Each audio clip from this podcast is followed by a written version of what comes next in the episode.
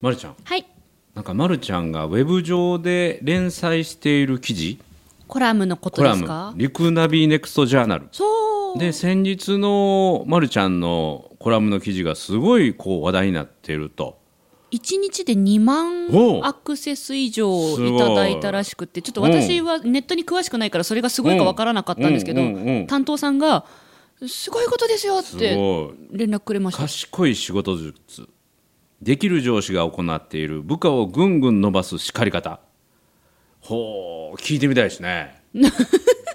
いや今リリンク リンク送ったんで読んでみてくださいいやいやいやいや、もう記事は読んだんだけどやっぱりリアルなところでね。これはうんもう私がいろんな会社の MC をうん請け負ってきたんです。具体的には3000社以上のうん。会社さんから MC の受注をしてきすてごい。ろんな会社の上司の人と部下の人のやり取りを見てるんですよ。ああなるほどなるほど。それをヒントに書きました。展示会ってもう修羅場やもんねもう修羅場です、ね全部が現場で起こっているので。うんうんう。ん、でもう社運をかけてみんな持ってやってくるから準備とかあるいはもうね。接客もそうだし。そう。あそれはもうトラブルも。そんな中でミスとか、は現場対応とか、はい。それはもう上司もピリピリピリピリしてるしはい。そんな中で部下が「やっちゃった!」みたいな時にそういう時にどういう会話をしてるのか分析しててむっつり。それをコラムにしました。いやこれね見てるとあのやっぱり上手に叱らないといけないと。ということなんだけど、現場ではみんな怒るよね上司はね。あそうなんですよ。今おっしゃった通りでう。んみんな怒るんですよ。う。んでみんな怒られてて傷ついてるんですあよー。なのでそれを書いたんですけど逆うにん。これ今日褒めじゃないですか、で私もぜひ西村さんに聞きたいこともあるんで、ちょっとこの後質問してもいいですか？もうぜひぜひ。褒めるだけが褒め立つじゃない。はい。日常の中からダイヤの原石を探し光を当てる褒める達人的生き方を提案する今日も褒め立つ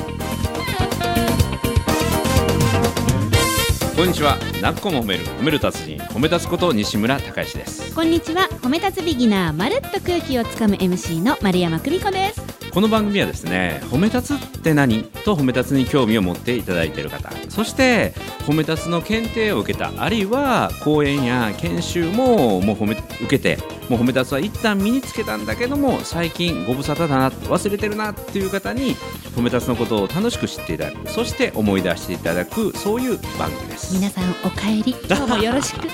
今日はなかなかリアルなっていうかこう感情が動く話なのでうん。すごい面白いね。やっぱり私展示会の現場に3000社以上関わらせていただいて、うん。いろんな上司と部下の方のやり取りを目の当たりにしてきてるんですよ修羅場を。リアルな。でその時うにん。西村さんがオープニングでおっしゃったように、叱るの大事だけど、うん。ほとんど怒るよねうんまさにそれを現場で感じてて、上司は怒るんです、うん。で怒られた部下は傷つくんです。傷つく傷つく。で展示会の現場でうん。どんどん空気が悪くなる。なるほど。というのを感じてました、うん。で私からぜひ西村さんに聞きたいことがあります、うんうん。西村さん褒め立つじゃないですか。褒める達人じゃないですか。達人です。やっぱり褒める達人ですよね。そうそうなんか聞いてん褒める褒めるってことは、うん。褒め立つの人は、うん怒らないで過ごすんですか？あのー褒める叱るどっちが大事ですかってよく聞かれてね。褒め立つは叱らない人ですかっていうと叱るし、うんうん。もっと言うと叱るを超えて怒ることも OK だっていうのが実は褒め立つなんですよ。怒ること OK なんですか？OKOK え私の定義では、うん。怒るというのはう、ん。んものすごい自分勝手な行為なんですそうですよ。え褒め立つ的にそれを OK にするんですか？そう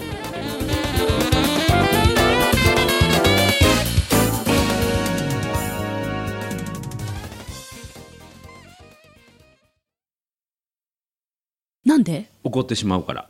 怒ってしまうから、うん。人間怒ってしまうから？そうそうそうそう。本当に相手のことを思ったり本当に成し遂げたいことがあるならば、はい。人って感情って動くし怒るんですよ。だから怒らないのがベストですよ、うんうん。怒らないのはベストだけども怒ってしまうものは仕方ないんですよそこから後のフォローであったりとか起こる自分の心理であったりとかそれこそ場を壊すっていうか場の空気が悪くなるってことも分かっておく、うんうん。うん、だから実は褒め立つっていうのは自分の感情と向き合う。はい。で感情との付き合い方っていうのは実は褒め立つの中で一番重要ににしているところでね、うんうん。で感情っていうものは押し殺したり抑えるものではなくて観察するものだっていうのが僕らの考えなんですよ。ほだから怒ってしまうことは怒ってね怒って腹が立ってしまうことはもう仕方ないんですよ。人間だから。そういう感情だから。感情って止めれなくて、うん。感情っていうものが起こることが相手にとって傷つけたり場の空気を壊すってことあそうか。じゃあ怒ったらダメなんだ。うん。感情を爆発させたらダメなんだ。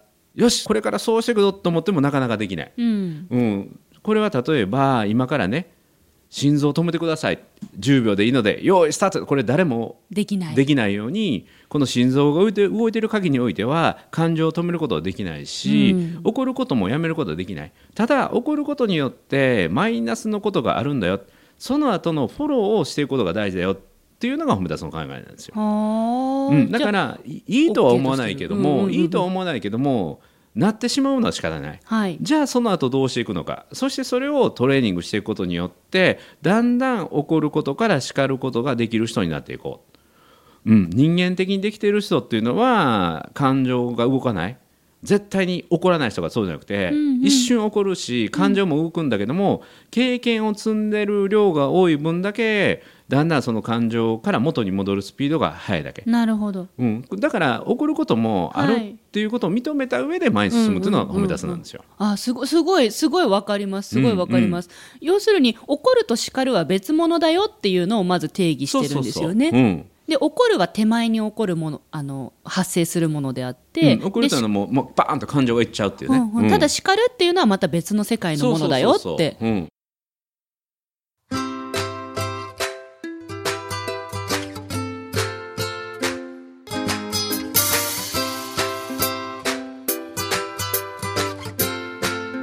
今日も褒め立つ。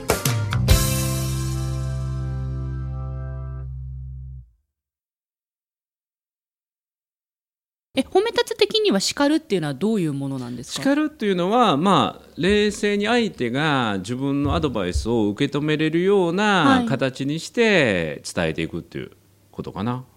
相手に合わせて伝える、そうそうそう、うん相手がどれだけ正しいことだったとしてもマイナスネガティブばっかりをきつく言われると辛いでしょそう。うねこれ知覚的防御って言ってね、うん。あこの人の話は危険だって本能的にシャッターが降りちゃってまあ、いわゆる心のコップが下を向く。はい。だから正しいことは正論はモチベーションを下げるということで、そのこちらが伝えたいことを相手の聞きたい形に変えて伝えていくということ、うん、が、まあ、これがアドバイスをするってことなんだけど、はい。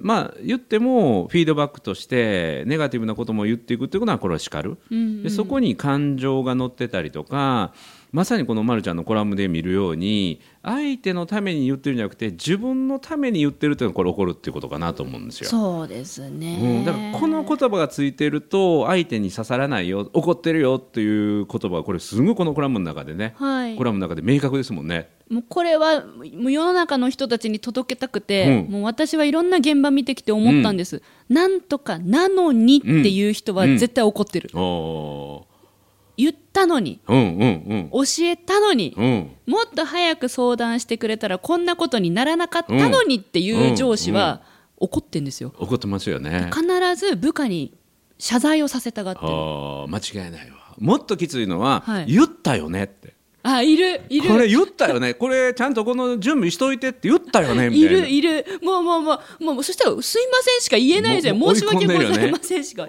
もうそれって自分の立場を守ってるってことだもんね。だと思います。でそういう方とのあの場の空気はもう100%場の空気が悪くなってるので、うんうんそういう名の二族と言いますかね、うん。怒るっていうのはちょっとねいたたまれないなと思ってうんこのコラムを書いたところ、世の中の方々が見てくださると、じゃあどうすればいいんだということですよね。そうですね。ん。四歩目。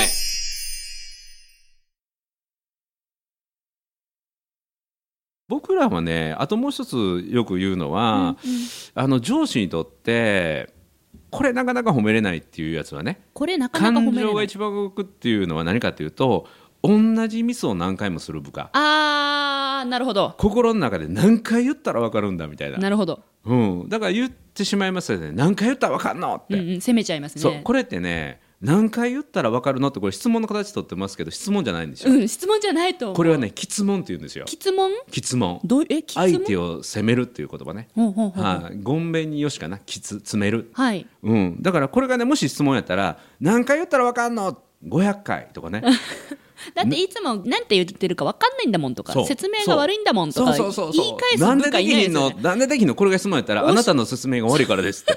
言いたくなる。喧嘩になりますからね。あなたはできるからいいですよね。それ私にはできないんですって。そう。喧嘩になりますからね。答えられないですもんね。そう。だから質問に対しては謝るしかないんですよね。そうですよね。謝罪を求めるうんで話を戻してそのね何回も同じ過ちというかミスを犯す場合に、はい。実はこれ上司が知っておくべきポイントは何かというおと同じミスを繰り返す場合相手はなぜそれをやらないといけないかっていう理由を腹落ちしてない場合もあるってことなんですよ。西村さんそうなんですよ。それ書いたんですよ。うん。うん。それ書いた。そうなんですよ。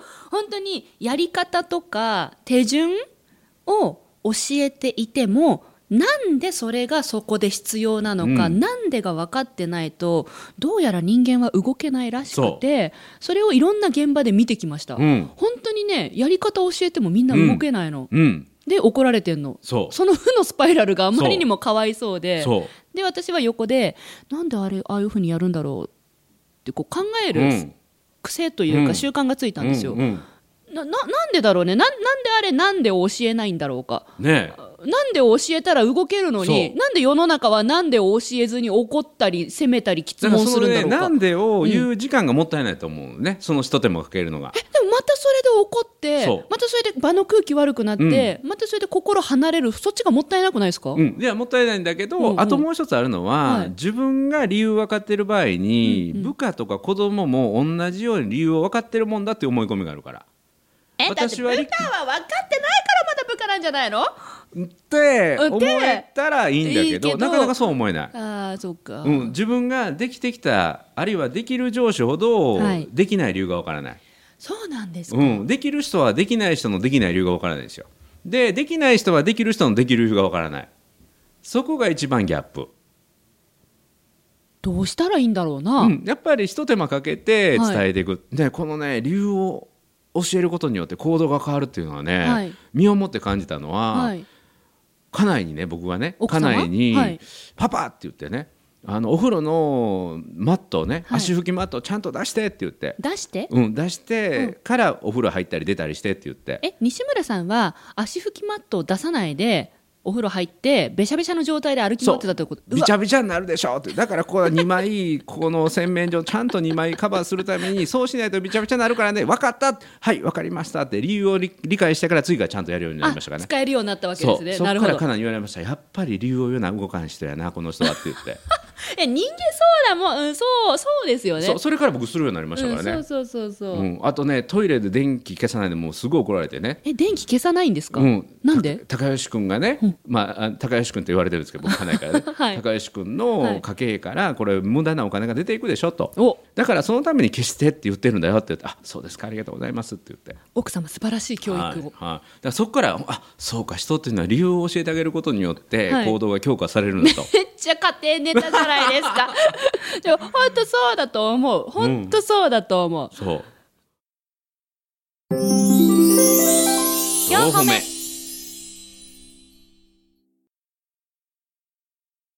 あとね叱る怒るっていうことは、はい。まあ怒ることはやっぱり大事なんですよ実はね。怒ることは大事？大事ですよ。相手にとって？相手じゃなくてその組織にとってもね。組織にとって？なんでですか、うん。その組織の中で常にね経営者もそうだし、はい。現場のリーダーっていうのは常に現状不満足なんですよ。現状不満足？現状に対して満足してない。うん。だその場所で一番怒りを持っているのはその場所の責任者なんですよ。うんだからそれを怒りをどう消化していくかっていうかあるいは処理していくかってすごい大事で、うん。怒りを怒りのまま足りないところ足りないまま腹立ちをぶつけるとそれこそ場が悪くなって結果が生まれないので、うん。これが経営者リーダーの心の修行でね自分の現状不満足自分が理想とする姿から現状が足りないところがある。それを埋めていくのにどういう伝え方をすればいいのかそれを感情をぶつけるんではなくて自分の感情を知りながら現場が変わっていくようなアドバイスをしないといけないんだということを知っておく。うんうん、さこのためにはこのためにはメタ認知とか higher self って言うんですけど、はいはいもう一回。 higher self っていうのはねもう一人の自分、あるいはメタ認知っていうのも同じ意味でもう一人の自分、はい。だからここから自分のですね地上10メーター15メーターぐらいからこの状況を見ている自分っていうのを持っておくっていうのが大事なんですよ。幽体離脱的な。そうそうそうそうイメージで。そう。そこで自分がバーンと言葉を発した時に場の空気がどうなってるかっていうのを15メーター上から見てると俯瞰してみるということですね。そうそうそうそう、んんんんそういうのをトレーニングしていくとここでこの言葉を言うと場の空気が下がるなとかもう相手の心ぺちゃんこになるなとか結果相手の心に入っていかないんだろうなっていうものを、まあ、トレーニングしていくって大事ですね。やっぱ伝えるって奥深いし難しいですね、うん、でも結局はねあの自分の感情とどう付き合っていくかとかすごい大事ですわ。そうですね。そこがもう動いちゃう怒るっていう感情だと、うん。もう先にほら怒っちゃううん、人間だものだから、うん、そうそうそう。だけどだけど修行でねこれは褒め立つの検定の問題の4でお伝えしているところなんだけど、自分の感情にメモリをつけるってやっていくんですよ。メモリ？今10段階ではい。7腹が立ってる、あ9前なんかそれ聞かれ10た針振り切った。こんなの初めて。みたいななかなかそう思えないけども、はい。自分の心の状態怒りをどんどんどんどんこうメモリをつけていくと、はい。であと自分のスイッチどういう時にどんなスイッチが入るのか、うんうんうん。パターンを。そう。時間のことでルーズだったらめちゃめちゃ腹が立つなとか、うんうんうんあるいは同じことを2回されるとめちゃめちゃ腹が立つな、はい。であらゆる褒め立つのリーダーが褒め立つの能力をまるでブレーカーが落ちるがごとく全て失う瞬間があって、はい。それは共通してるんですけどね。それは責任ある立場の人が自分の責任ある数字で良くない数字を見た瞬間予算とか時間管理であったりとか、まあ、子供でいうと成績であったりとかそういうふうに自分に責任があると思っている数字で良くない数字を見た瞬間に心がバッと見られるので。うん、だからそこで思い出してね今なんでこんな人を責める気持ちになってるのかな怒りまくってるのかなあ数字を見たからだって。一旦考える。気づけば、その自分が怒りの感情で自分のパフォーマンスがぐっと実は下がってるんだけど、うんうん。そこに気づけばその怒りの感情を手放すこともできるので、うん。まずは自分は怒りまくってるなということに気づく、うん、っていうことが大事かなと思いえます、ね、そういうの教えてるんですか？褒め立つで。そう。来たらあかんよ。いいかい いかないけど。実は褒め出すの中でそういうのを全部語り尽くされてるえそれんですよ。何級でやるんですか？3級。三級でそんなことやるえ三級ってあ一番最初にいけるやそうつそうそうそうですよねそれの問題の4で。え？だから感情とどう付き合っていくかということもできるようになるんですよ。褒め立つの3級を受けるだけで。褒め方を教えるだけじゃないんですか？そんな人間のそのなんかグローいとこ行くんですか？いやグロくない。美しく心を美しく？心の、まあ、清浄機空気清浄機みたいなもんですね。はい。泥水を浄化するみたいなもんでね。へえ、はそれが3級の3時間を聞くと自分で自分のご機嫌を取ることができるようになるんですよ。えじゃあ2級は2級はそれをさらにマネジメントで使えるようになるという。あそして理論的な裏付けも学べるという。3級で浄化してそう。2級でそれを相手のために人のためにどう出していくか。そうそう。理論的な裏付けを持ってね。1級は？1級はどれだけ実践してきたかを確認する場所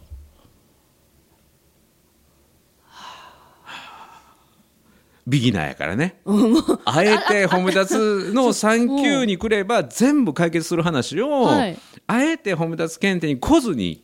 だって言っちゃいけないって言われるそうもう大リーグボール養成ギブスをはめられてるみたいなギギギギガガガガみたいな で毎回毎回こうそうそうそうそう。一個一個こうだから教えてもらって。今日の話っていうのは褒め立つ3級を受けた人は思い出してる話なんですよ。知ってるんですか？知ってるけれども忘れてると思う。で感情の波に翻弄されるので今日の話を聞いてあそうだったそうだったって思い出す。へただ分かっているのとはい。実際できるのには大きな違いがあるのでね、まずは知るところから始まって意識してうまくいったりうまくいかなかったり最後は習慣化できる。あ今自分は腹が立ってるっていうアラートが出るっていうね。警報が出る前になるんだけど9はそうはならない。けども知っておくっていうのは大事。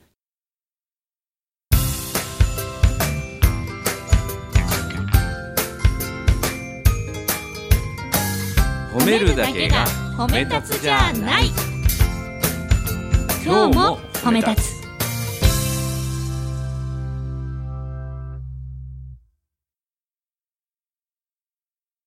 ちなみに質問です。どうぞ。西村さんはうん。どんな時に怒るんですか？どんな時に怒る？パターンパターンその時間とかね二回目とか。あー自分の段取りが来るような時っていうのは、あのイラッとするかな。段取りが来るこういう段取りで行こうと思ったのがなんかうまくいかなくなるとかっていうのありますけどでもあのあ常にこれは何のチャンスだろうとか、はい。この出来事にも意味があるとすればどんな意味かなっていうふうにずっと置き換えていくようにするので。褒め立つ的思考がそうそうそう。身についてますからね。だからもう沸騰するということはほぼないですね。プチンというのもないですね。何年前ぐらいまでは沸騰してましたか？えーいやでも褒め立つになってからほぼほぼないかな。へえうん沸騰してた時の自分と、うん。今沸騰しないでうん。あの過ごせるようになった自分と、うん。どういう違いを感じてますか？やっぱり正論は一つじゃないっていう感じになったのかな。正論は自分一つじゃない。が考える正論はここで、はい。これが絶対的な答えでこれ以外の最短距離はないというか、うんうん。最も価値の高い答えの仕方とか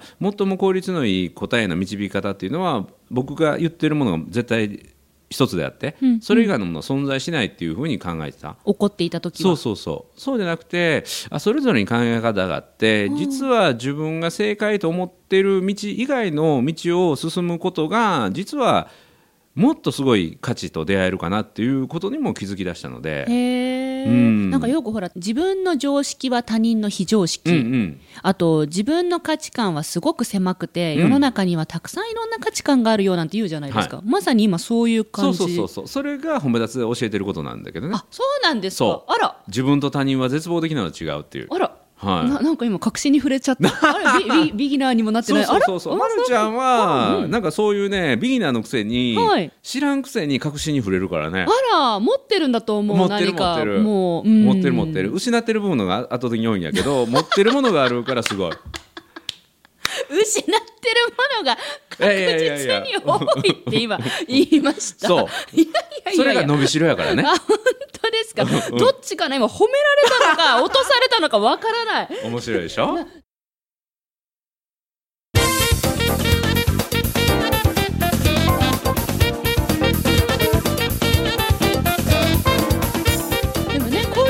あの人間のとろっとした部分にも あのこの番組では触れていきたいと思うのでぜひほら最近皆さんからも、うん。あのね具体的にうん。日々こういうことがありましたうんなんてメッセージいただけるようになってきたので、皆さんも日常で解決できなかった、うん。ちょっと立ち止まっちゃったこといいですね。あればぜひまたはい。ご意見ください。質問とかね、うん。あるいはそうは言っても褒めれないとか、そうは言っても自分の感情の波にさらわれてしまう時にはどうしたらいいんですかっていうのもねリアルな質問もぜひいただけたらいいですか、うん。そうは言ってもの話でいいですか？そうは言っても実はここから先の褒め立つなのにっていうところが実は深いんですよ。あじゃあぜひリスナーの皆さんそこ、うん。というところからが本当の褒め立つのスタートなので。結構メールでいただくと、うん。あの書いてる時に苦労したんだろうなって文面で最近送ってくれるじゃないですか。あーもうそれでいいってことですね。そうそうそう。一回僕もこのコーナー自分で質問出してみようかな 褒め立つ理事長なのにいやいやもう匿名で出して。で。自分やったら自分でどう答えるかなみたいな。あ自分に答え持ってたんやみたいな。ね あ面白いですね。ね。ちょそその時はネタばらさないというわけで皆さんもしねあの何か送ってみたい褒め立つなのにとは言ってもさっていうことがあれば、ぜひ、えー日本褒める達人協会ホームページトップページ開いていただくと右上に問い合わせフォームっていうのがありますので今日褒めへの質問というタイトルでじゃんじゃん送ってください。はい。西村さんがお答えしますので、うん、楽しみ。もおう質問なかったら自分の質問を送りたいぐらいやからね。楽しみ。ということでなっこも褒める褒める達人褒め立つこと西村孝之と。褒め立つビギナーまるっと空気をつかむ MC の丸山久美子でした今日も褒め立つそれではまた次回